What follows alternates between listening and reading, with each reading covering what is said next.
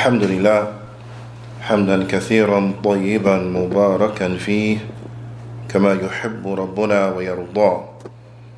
أشهد أن لا إله إلا الله وحده لا شريك له وأشهد أن محمدا عبده ورسوله الناصح الأمين. اللهم صل على نبينا محمد وعلى آله وصحبه أجمعين. ومن تمسك بسنته إلى يوم الدين. ثم أما بعد. الحمد لله على نعمة الإسلام والسنة. All praise and thanks belong to Allah for guiding us to Islam and for guiding us to the Sunnah. حدثني جماعة من الشيوخ بإسناد كل إلى سفيان بن عيينة عن عمرو بن دينار عن أبي قابوس مولى عبد الله بن عمرو عن عبد الله بن عمرو بن عاص رضي الله تعالى عنهما أن النبي صلى الله عليه وسلم قال الراحمون يرحمهم الرحمن ارحموا من في الأرض يرحمكم من في السماء. The Prophet صلى الله عليه وسلم he said that those who are merciful they will be shown mercy by the most merciful Be merciful to those who are in the earth and the one who is above the heavens will show you mercy This hadith is tremendous لأن كما قال العلماء العلم رحمة knowledge is mercy نتيجته رحمة في الدنيا the result of knowledge is mercy in this world وغايته رحمة في الآخرة and the ultimate goal of knowledge is mercy in the hereafter we continue going over the tremendous book by the Imam Imam al-Nawawi rahimahullah ta'ala the book which is his 40 hadith نعم his 40 hadith al-Arba'un al-Nawawiyya we have reached the 11th hadith. We've reached the 11th hadith in this tremendous book. And remember that each hadith inside of this collection then it highlights a principle from the principles of the religion. Those principles by way in which have a direct effect and impact upon our lives. The 11th hadith عن أبي محمد الحسن بن علي بن أبي طالب. It's on the authority of Abu Muhammad al-Hasan bin Ali bin Abi Talib رضي الله تعالى عنهما سبط الرسول الله صلى الله عليه وسلم وريحانته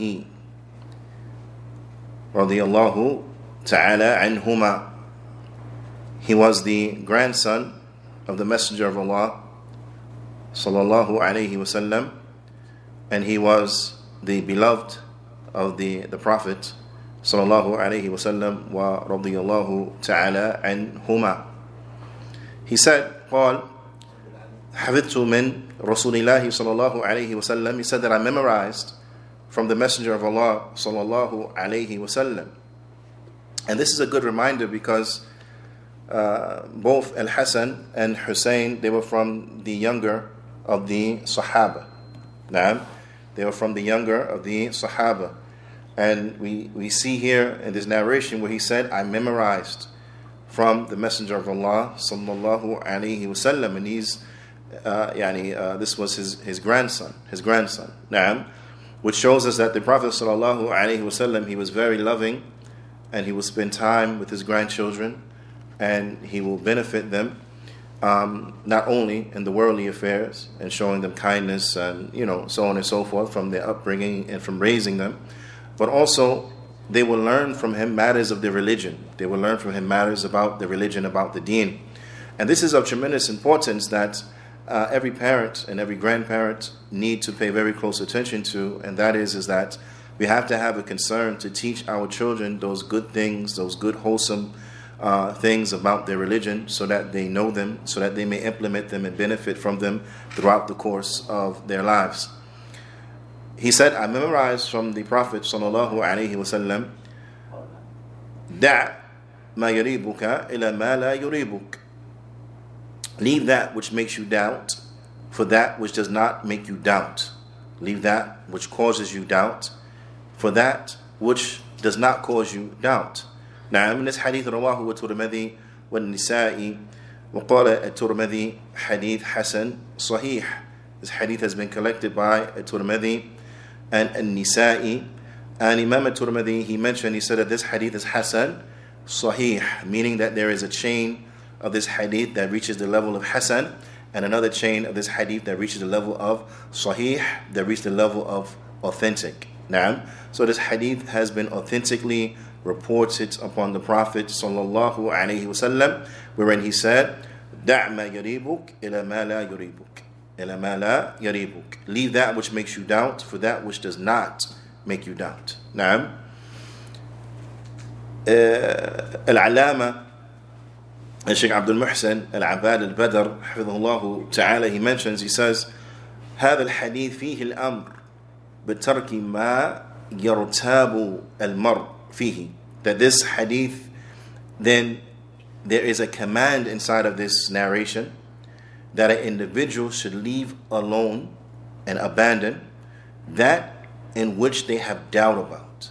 So those things in which we doubt, na'am, meaning those things that we doubt whether or not they are permissible or impermissible, halal or haram. Now, then we leave them alone. We don't embark upon them, and we leave them until we know the, the ruling. Once we know the ruling, then we will know whether to embark upon it or to avoid it, because we will know whether it is halal or haram, whether it is permissible or impermissible. Now, so there has to be a level of caution that an individual takes as relates to those affairs that are that are related to their their deen, and those affairs that are related to their their dunya.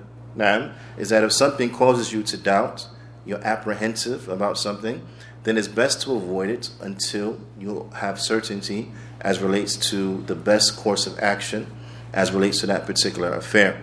The Shaykh he says those things wala uh, tatma'in ilay those things in which your yani soul نعم ولا تطمئن إلي نفسه that a person's soul feels uneasy about you find that your soul is not yani, completely um, secure as relates to it, and thus you feel uneasy as relates to that particular thing.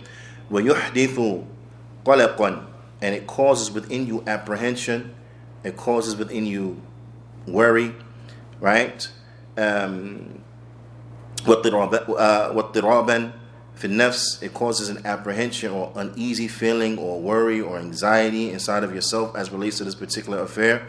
أن يصير إلى ما يرتاب ما يرتاح إليه يعني قلبه وتطمئن إليه نفسه. Then a person he should leave that that thing which causes him apprehension, that thing which causes him doubt, and thus move to those things in which he does not feel any doubt as relates to it, those things in which his soul feels comfortable as relates to those things, uh, so on and so forth.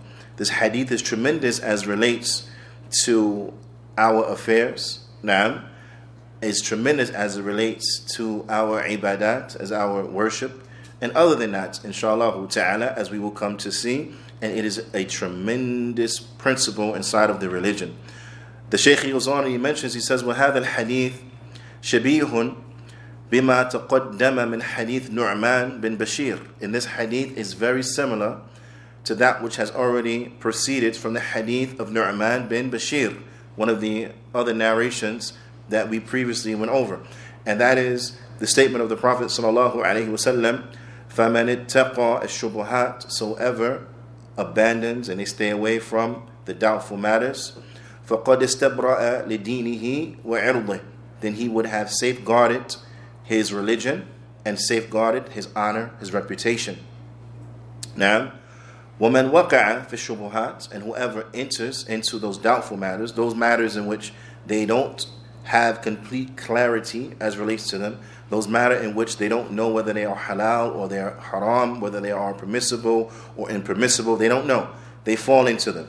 Whoever falls into doubtful matters, نعم, فقد وقع في الحرام, then they will eventually fall into the haram. نعم, then they will eventually fall into the haram. Why? Because doubtful matters, right? If we take a number of doubtful matters, if a person makes it their habit to embark upon things which are doubtful, things in which it is not 100% clear to them their ruling, whether they are permissible or impermissible, whether they are halal or haram. There are going to be certain things that they don't know the ruling as relates to them, um, but they are halal. So if they did it, they will be doing the halal unbeknown to them, unbeknownst to them. But likewise, there are also going to be things that are haram. They just don't know the ruling because it is doubtful for them.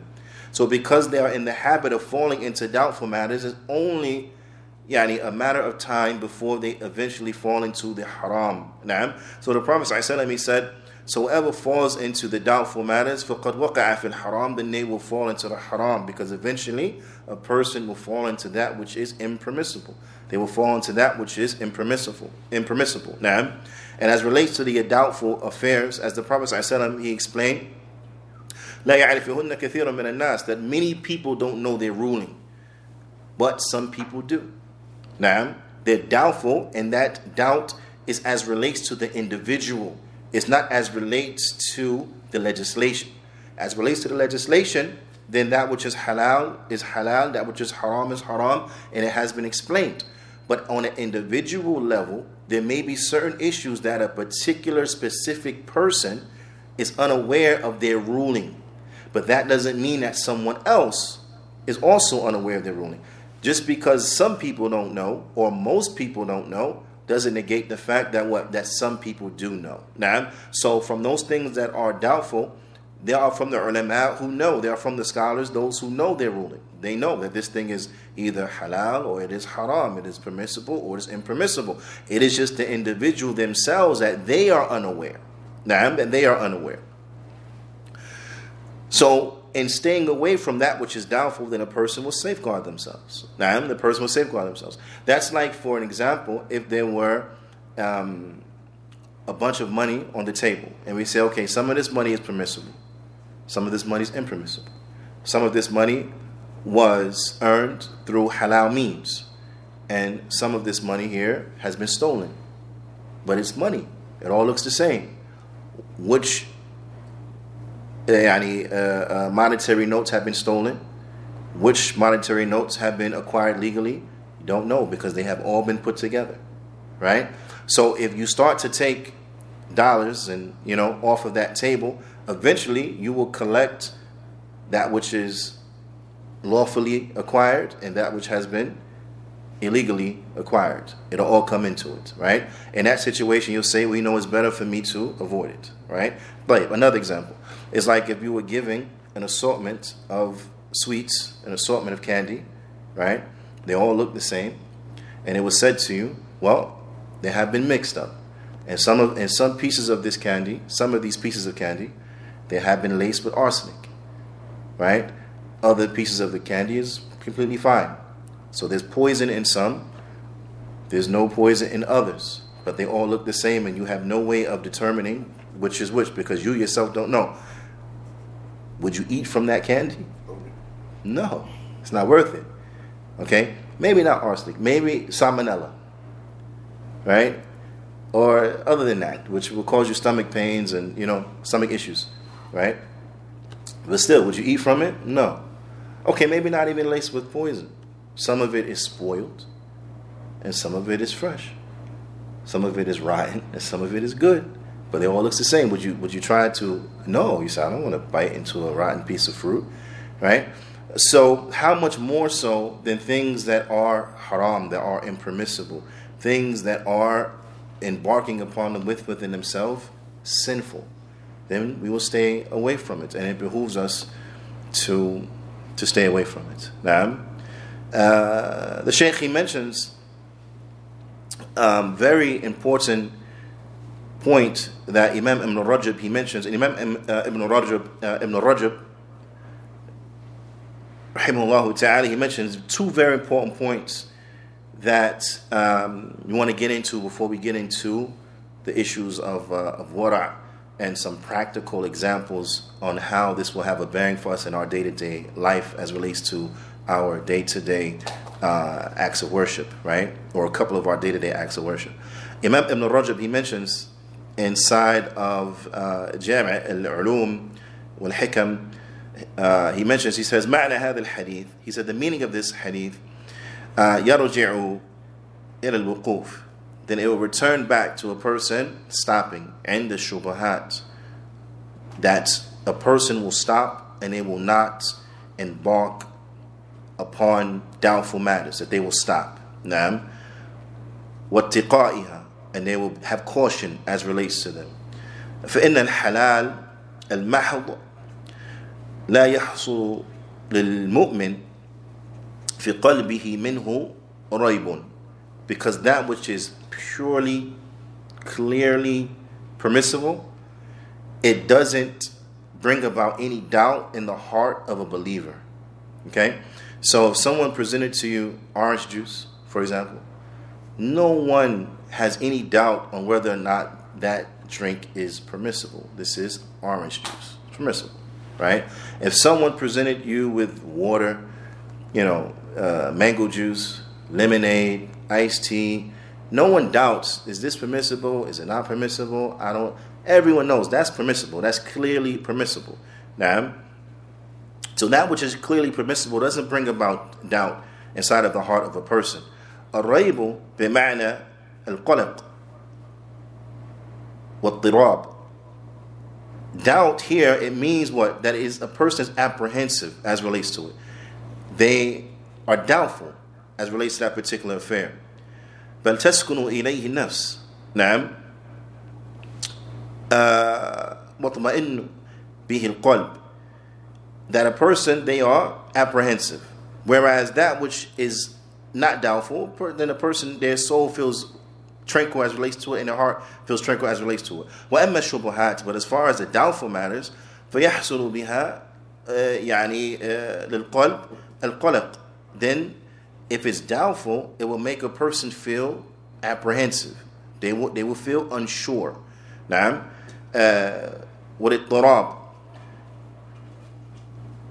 الموجب للشك and this doubt, this apprehensiveness, then this is that which is required or that which is a must and a given when it comes to doubtful matters, when it comes to that which makes you doubt. So when a person embarks upon something which is doubtful, right?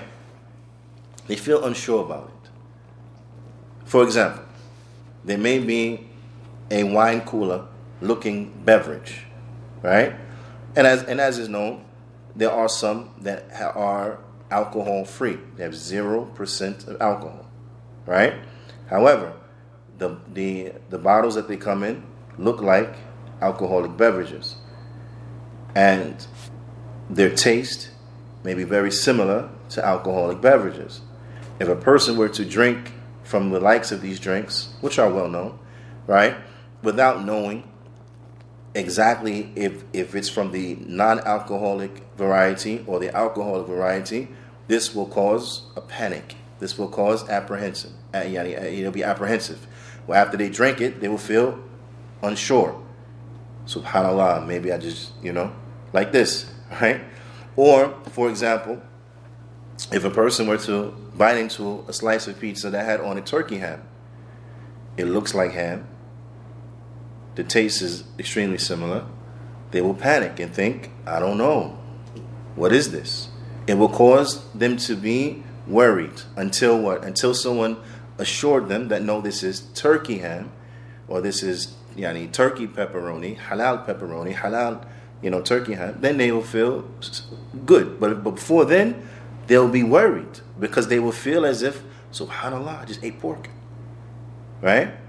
And, and, and, and so on and so forth. So this is that apprehensiveness and this is that uh, worry and that, and that uneasy feeling that doubt causes. When something is doubtful, you're not sure about it, you feel unease. You feel worried in your heart, you feel, ah, this doesn't feel right. It doesn't feel right. Why? Because I don't know. Had you known, then you wouldn't have that feeling. You say, this, this halal, you talking about? This is, this is iced tea. Right? this is lemonade. What do you mean? You, you don't have the doubt when it comes to things that are clearly um, halal. And this is this is a, a very important point that Imam Ibn Rajab he mentions. Now, the Imam uh, uh, Ibn Rajab he goes on to say another very important point. He says, "Waha huna." He said, and here has to be mentioned what amru uh, yambaghi uh, له that there is an affair that it is a must that we have complete knowledge and understanding as relates to it. وهو أن أن التدقيق والتوقف عن الشبهات إنما يصلح لمن استقامت أحواله كلها that as relates to avoiding and staying away from doubtful matters right when an individual really look into this affair and investigate this affair of staying away from doubtful matters and abstaining from falling into that which is doubtful, then this only benefits the individual who their affairs are upright, all of their affairs. Meaning that credence is only given in this situation to those who the whole of their affair is upright, right? meaning that they stay away from the haram that is clear and they stay away from doubtful matters.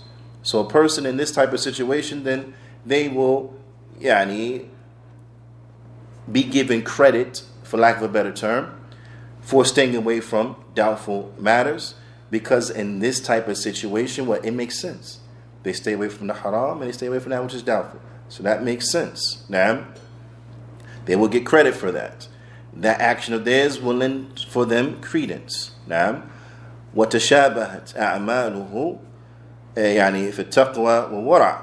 So you find that their actions as relates to them having fear, having taqwa, piety, نعم, and of abstaining from overindulge, overindulgement, then it is the same. It is equal, right? It is similar. It's in the same ballpark. So this person we give credit to because what they're doing it makes sense. They stay away from the haram and they stay away from that which is doubtful. That makes 100% sense. That's the way it should be. However, shaitan has a way of tricking people, has a way of having people focus their attention on things that are of lesser benefit. Yeah? Just like the shaitan has a way of making people focus in on staying away from that which is less dangerous while they embark upon that which is more dangerous. Now, right? So he has them stay away from that which is less dangerous while they embark upon that which is more dangerous. So the Shaykh he mentions, he says, فَأَمَّا مَنْ يَقَعُ فِي انْتِهَاكِ الْمُحَرَّمَاتِ الظَّاهِرَةِ He said, but as far as the one who they embark upon things that are clearly haram, an individual, he embarks upon that which is clearly haram. ثم يريد أن يتورع عن الشيء من دقائق الشبهة but then he wants to stay away from that those yani, extremely doubtful matters or those things that are obscurely doubtful he wants to stay away from those things but at the same time he's doing complete haram Allah understand right? I, and I'll give you an example. And I, I, think I mentioned this before in previous classes. It was a real life situation that was just absurd. It was absurd. I was I was in the store one time, and I was buying some candy, right? And the gentleman next to me, he leans over to me and he says, "Brother, you need to be careful to make sure that there's no pork in that candy." I said, "What?" There's no pork in the candy. He said, Yes, you need to make sure. It's just candy, you know, some candy. He said, You need to make sure, brother, that that candy is halal. There's no pork in that candy. Now, while he's telling, saying this to me, I have, I look at him. He's next to me in line, and I look and see what he's about to purchase, and it's a six pack of beer. it's a six pack of beer, and he's saying, "You better make sure that that candy's halal." I said, Well, brother, that's definitely not halal. That's clear. You buy, buy, buy about to buy beer, and you gonna tell me about my candy? Really? So this is an example of the absurdity of that situation. So in essence, what could be assumed upon the Zahir is that he'll stay away from that candy because might be haram, might not be halal, but he buys his six pack of, of, uh, of beer. Allah musta'an. And it's not the non-alcoholic kind. And we say, oh, you mentioned no, it was it was not the non-alcoholic kind. No. It was the wrong one. maybe, maybe he's not Muslim. I don't know. There was no signs, you know. What I mean, it, Allahu alam. I mean, he gave me salams. You know, he seemed, yeah, you know. It was just unfortunate situation because, and and you know, and uh, he was just a bad guy in his defense. I would say because when I said that to him, he didn't offer any argument. He just, you know, he took it on the chin, like, well, touche. Allah was that. But you know, this is what you find, and how often do you find this? Yani individuals who, you know, unfortunately, and we know this, yani, from our own experience, right here, we come to the masjid and uh, have iftar and say, "Hey, is that is that dhabiha?" Like, really? That's what you want to argue about right now? You're in the masjid, people presenting to you food, and you're gonna ask me, "Is it is it dhabiha?" You know, then you have individuals who are like this, and they will and they will argue you down dhabiha, not dhabiha, so on and so forth and but then they they eating riba. You, you eat riba. You worry about whether or not this this, this chicken is is dhabiha. you worry about this chicken that came from a Christian or a Jew if it's dhabiha, yeah. and you eating riba. Like that's that's that's that's that's what we working with right now. Allah musta'an. You know, but this is this is the absurdity that Imam Ibn Rajab is pointing out is that if, if an individual is going to have a concern about staying away from the doubtful matters, then more so they have to have a concern in staying away from matters that are clearly haram, clearly impermissible. You have to stay away from those affairs as well, and that takes precedence and even more so. So if you're going to stay away from the doubtful matters, then even more so, you have to stay away from that which is clearly haram. Now, the Shaykh says, فَإِنَّهُ لا يحتمل له يعني ذلك that would not he would, he, he would not get any consideration as relates to that particular thing بل ينكر عليه but rather he will be reprimanded individual who fits this bill that they avoid doubtful matters while embarking upon that which is clearly impermissible then they are to be reprimanded كما قال ابن عمر رضي الله تعالى عنهما like Ibn Umar he mentioned uh, يعني لمن سأله عن دم البعوضة نعم like he he he he mentioned to the one who asked him about the blood of the of the ba'ud of the the mosquito. He asked about the blood of the you know you, you hit a mosquito and the blood come out. Okay, he asked about the blood of the mosquito. Okay, يعني من أهل العراق and he was from the people of Iraq. Now he was Iraqi. So Ibn Umar he responded to him. He said, "Yes, He says he says يسألوني عن دم البعوض وقد قتلوا الحسين وسمعت النبي صلى الله عليه وسلم يقول هما Rayhanatayya min ad-dunya. He said, in reprimanding this individual. They come in and asking him about the blood of a mosquito. He said, They're asking me about the blood of a mosquito when they are from the individual, they are from the people who murdered Hussein. You're asking about the blood of a, of a mosquito when you're people who have murdered a human being, an individual who, he said, I heard the Prophet ﷺ say that both him and his brother are from the most beloved ones to me in this world. And you want to ask about a mosquito? Right? Which is highlighting the absurdity of the likes of that. Hal. This hadith, the ulama they mention, also we benefit from it is that this hadith is from those hadith that show us the concept of wara. It shows us the concept of abstaining. Now, and what wara is in a nutshell is that an individual they abstain from indulging in that which is doubtful and they abstain from overindulging in that which is permissible out of fear of falling into the impermissible. Right? So they may abstain from things because they're not 100% sure, so they'll stay away from it. And they also will abstain from things that maybe are permissible, but due to the fact that they are of less benefit, they won't embark or indulge in those things because they prefer to deal with things that are of more benefit out of fear that they may fall into some type of negligence by overindulging in things that are of no benefit. Now, it's like those who overindulge in that which is mubah. They may overindulge in, for example, following the news, right? So they so they read all the newspapers, they spend all day listening to all the news outlets and so on and so forth. This within itself is mubah to, to keep up with the current events and what's going on. It's okay. However, to busy oneself so that all of their day goes to this, and I'm not talking about those who that's their job because they're reporters and correspondents. We're not talking about that. I'm talking about the everyday Joe Schmo. To indulge in that all day, it'll come to a point where it's problematic. Why? Because it will distract you from things which are of more benefit, like reading about yani, uh, yani books about your religion, to learn learn about your religion, reading the Quran, contemplating over the Quran, reading the narration of the Prophet ﷺ, seeking knowledge, so on and so forth. Now, it it it it, and it distracts you from that which is of more benefit to you. Now, this has been made easy for some to stay away from that, which yani, uh, to abstain from things that are doubtful and things that don't have a great benefit in it for them. Allah Ta'ala has made this easy for some individuals, right?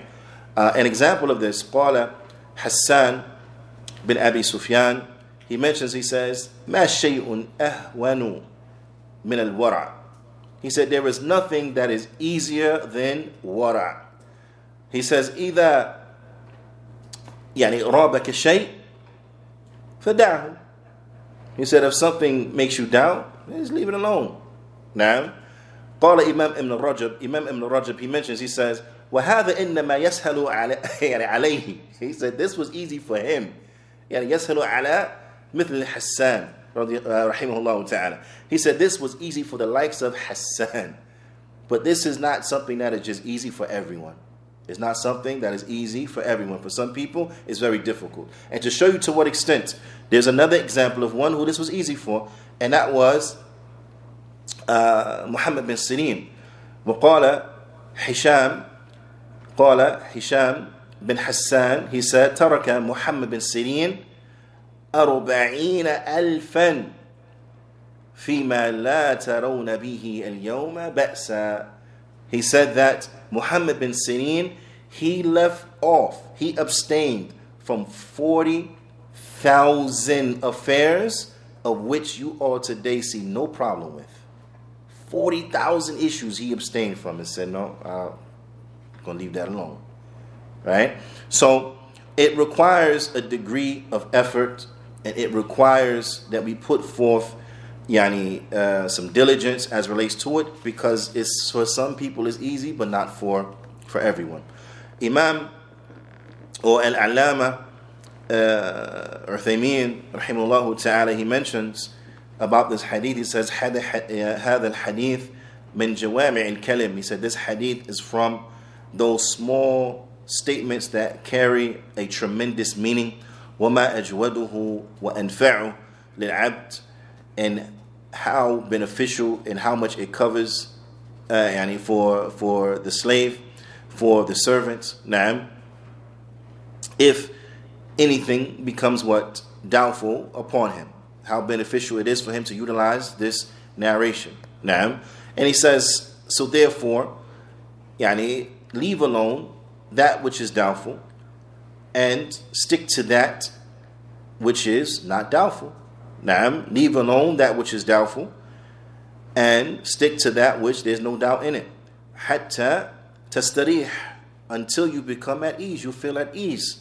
Now, I mean, this is in general. If you leave alone that which is doubtful, then in general, you will feel more at ease. You will feel more at ease. Now, he also went on to say, he said, وَهَذَا يَكُونُ فِي عِبَادَات He said, this is also applicable to the acts of worship. And he brings two very good examples. He said, this is also applicable to the acts of worship, وَيَكُونُ فِي مُعَامَلَات And it is also in how you interact and you deal with one another. Naam. It's how you interact and you deal with one another. This principle is so vital and it enters into so many different aspects. It rectifies your life in so many different ways. For example, we'll get to the, the ibadat, to the worship, right? How, it's rect- how it rectifies. But think about how it works in interacting with different people. Now, if you have doubt in what you're about to say as relates to how it will be perceived or taken by the person in which you're saying it to, don't say it. If you don't know, if I say this, am I going to make them mad or happy? Am I going to upset them or bring for them ease? Is this going to start an argument or a deep discussion? You don't know? Don't say it. How many relationships would have been saved? How many arguments have been started because a person said one statement that was out of line to the person that heard it, right? Uh, that led to an argument where so many more things were said. Right? So, this is a situation that will benefit us across the board. How many times have an individual have said something and then thus put their foot in their mouth? Well, now you have regret. Now, so in the the likes of this particular affair, it behooves us to abstain from speaking when nothing needs to be said. Now, to abstain from speaking when nothing needs to be said. Well, sumped on this particular issue, as the ulama they explained that silence, yani huwa bil asir, is not hard. Silence is not difficult. It's not difficult just to not say anything. Now, the poet, one of the poets he mentions, he says, As-samtu zaynun was-sukutu salama. He said that silence is an adornment and being quiet is safety. فإذا نطقت فلا تكن محذارا and if you speak then don't be one who just blabbers you know don't be a blabbermouth that if you do speak then be very careful and, and concise and precise in what you say don't just blabber and, and talk and talk and talk and talk and talk now ولئن ندمت على سكوتك مرة لقد ندمت على الكلام مرارا and if you were ever to be regretful for what you said that if one time you was regretful excuse me and if one time you was regretful because you were quiet then no doubt you will be regretful for the things that you say many times over if one time you was regretful because you didn't say something, then without doubt you will be regretful many, many, many times for talking. Now, and this is this is uh, the reality of the situation. وقال uh, Hatim, uh, Hatim, he mentions الواجب على العاقل أن يلزم الصمت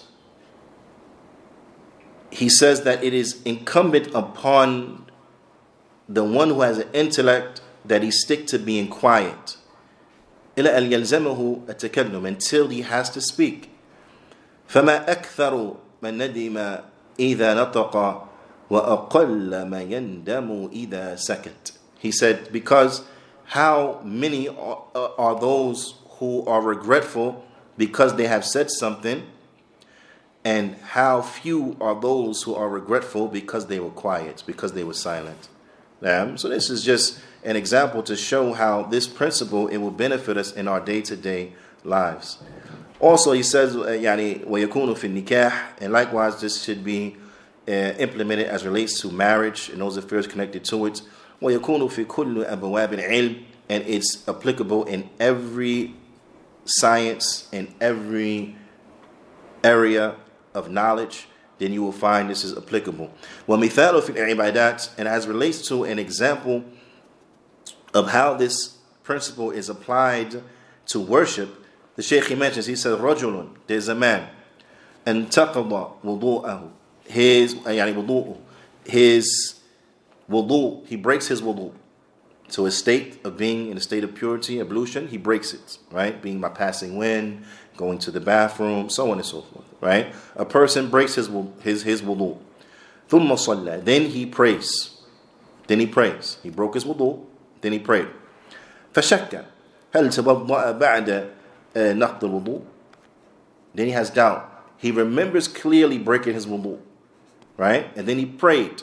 Then after he prayed, he remembered, I remember breaking my wudu, but I don't know if I made wudu after that. Now, then after that, he has doubt.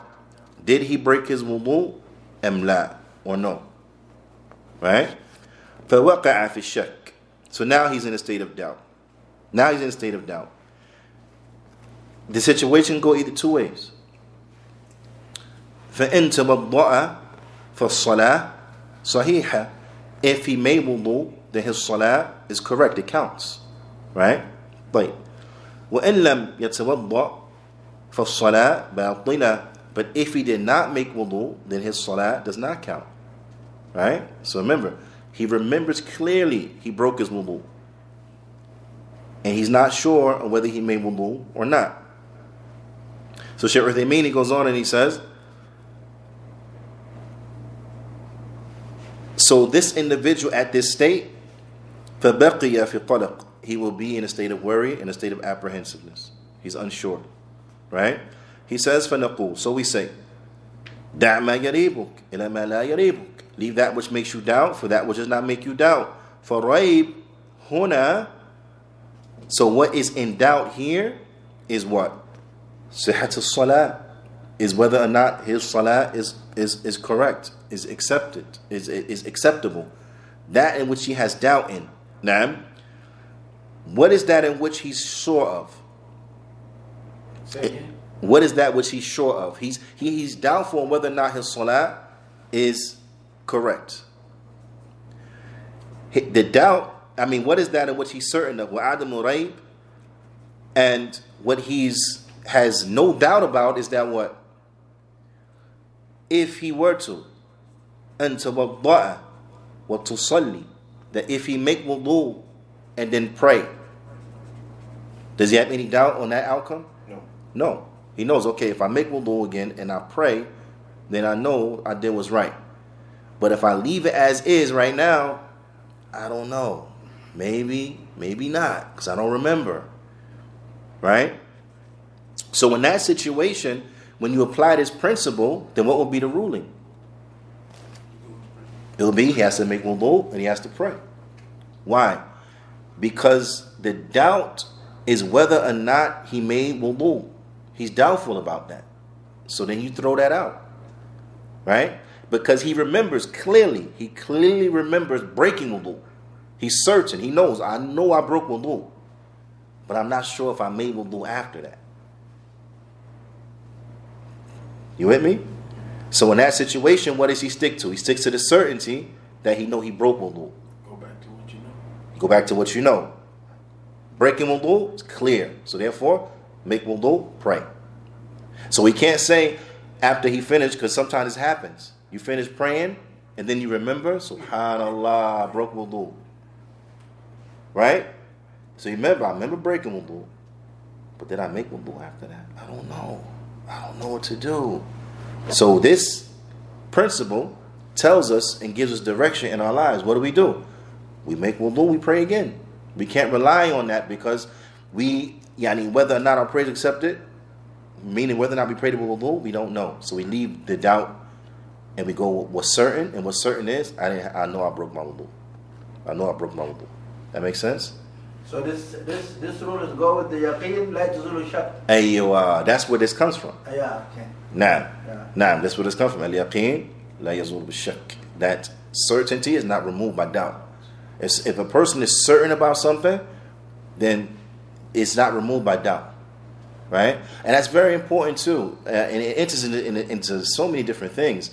But uh, uh, for example, a person enters into Islam, right? Um, then it's clear this is a Muslim, right? If we don't see that person for a long time, the, the, the, the- yani, is it valid to come back and say, oh, I don't know if they're still Muslim? Can't say that. We know that they're a Muslim. Your doubt is not, yani, you know, Likewise, yani the, and one of the principles that comes from that is that um, that things will stay upon what they were upon. Unless what? Unless there comes certain knowledge to remove that. So a person is known to be from the people of the Sunnah. This is what they're known for. Be a person of the Sunnah. That doesn't expire with the passage of time. So now time goes on and you say, Well, I don't know if they're still upon the Sunnah. You, how, can you, how can you say that? You don't know. The, it goes back to the origin. And the origin is that it was affirmed that they were upon the Sunnah. We know this with certainty. So just because time has passed, we can't use your doubt to say that they are no longer upon the Sunnah. Right? To say, well, I don't know. Well, you not knowing does not remove what has already been established upon certainty, and that is the person was a person upon the Sunnah. The only way that that can be yani, uh, uh, changed, right, is that if there comes certainty that a person has fallen into that, that will remove them from the Sunnah. Now, that they fell into that, that were moving from the sunnah upon certainty, then we can say, okay, that person now is no longer upon the sunnah. Then, so as you see, this this principle enters into so many different different uh, uh affairs. The sheikh he brings, he says, well, acts. He brings an example of the opposite of the of the mithal sabbath, the opposite of, of the previous um, example, and that is this is the scenario, right? You got a man, rajulun, a man, توضأ, ثم صلى. He made wudu. He made wudu. He, he knows, he remembers, I made wudu. Then he prays. Now, then after he finishes the prayer, shakka. Then he doubts. Did he break his wudu or not? You, you caught the scenario? A person makes wudu. He, he remembers. Remember making wudu. Then he prays. After he finishes the prayer, he says, Subhanallah, did I break wudu? He has doubt. He don't remember breaking wudu. But something makes him have doubt that maybe I broke wudu. I'm not sure. What does he do? صلاة صحيحة لأنه هو هي يقين أنه يقضوا. أيوة نعم أحسنت. Who else? He said in Arabic, so that still gives an opportunity. Who else? Good. Huh?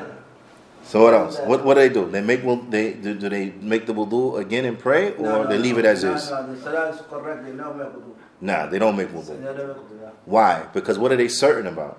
Because he have yaqeen and they make wudu. He has yaqeen that he made wudu Yeah. because he's certain. He knows 100. percent I know I made wudu. Me making wudu is not a question.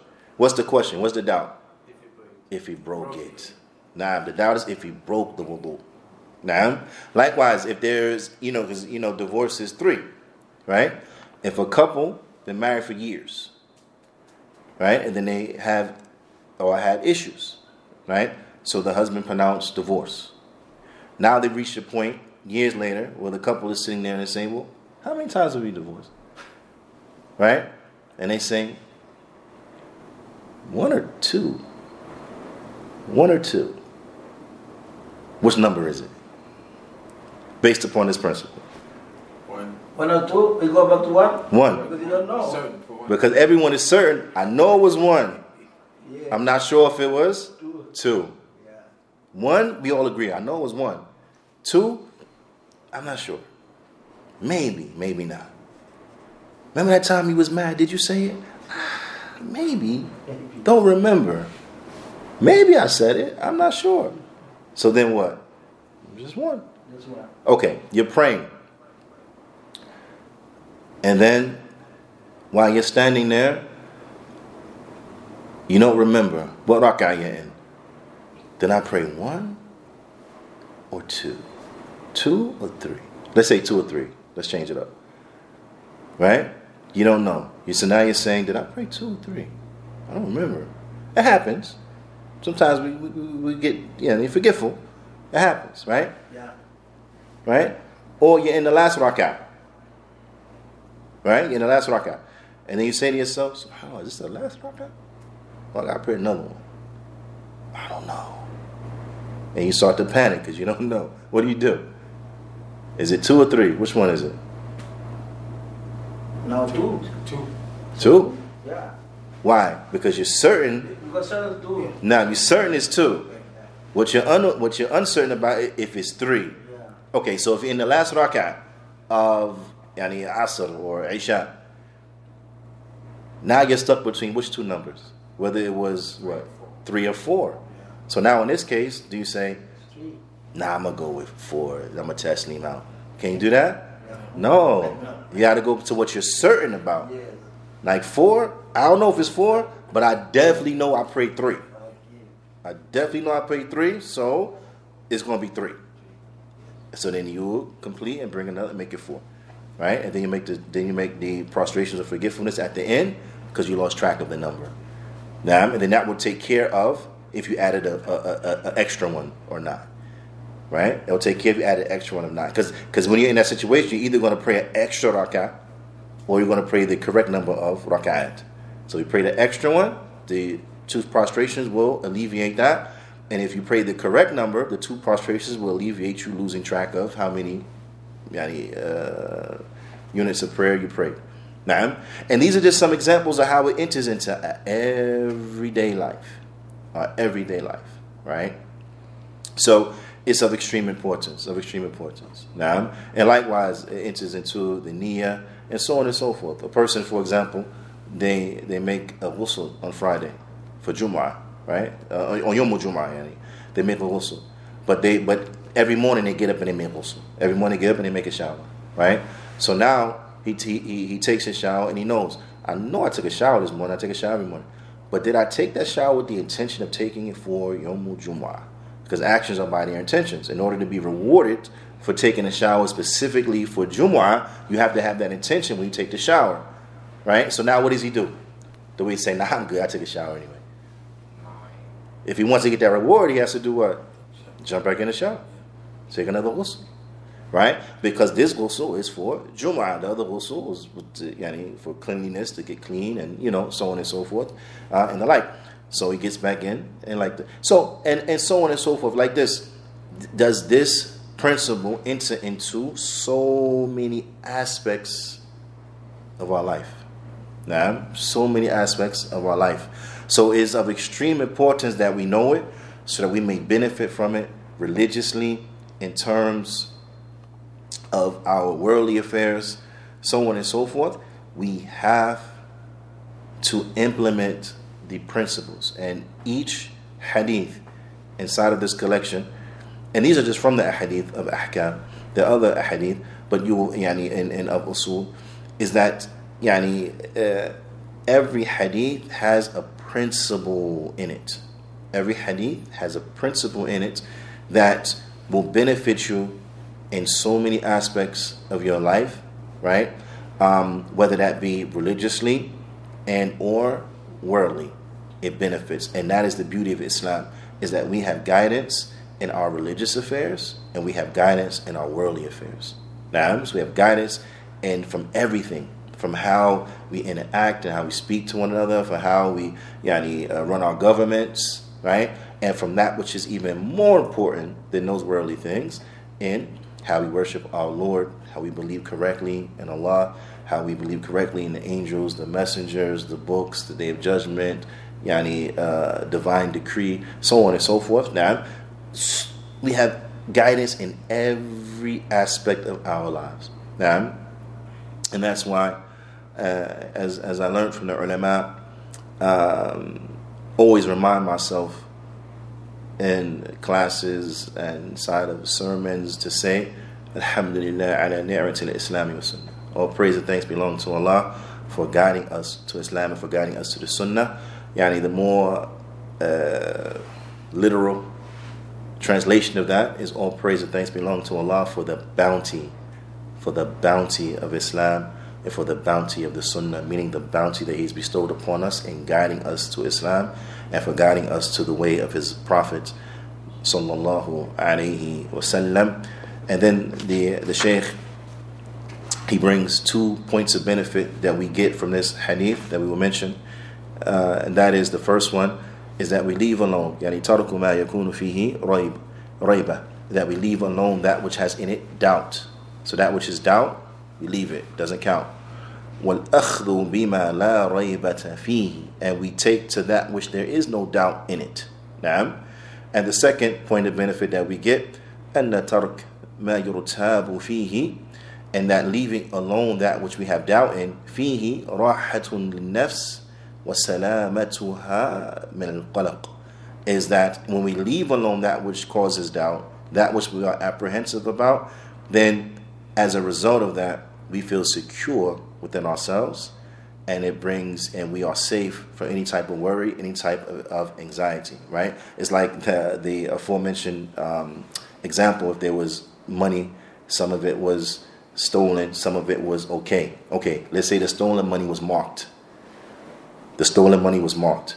So some people came and they start taking off the table. Well, i'm be alright and they start taking off the table. And then the cops raid and they and they break in and they start patting everybody down the person that avoided the doubtful matters, they are fine. They're not nervous. They're not breaking a sweat because they know I don't got no stolen money on me because I didn't take nothing from that table. So I'm okay. You can check me all day long. Can I search your bag? Yep. I have nothing to hide because I didn't take nothing from that table, right? Whereas if a person took a few bills, they're going to be worried.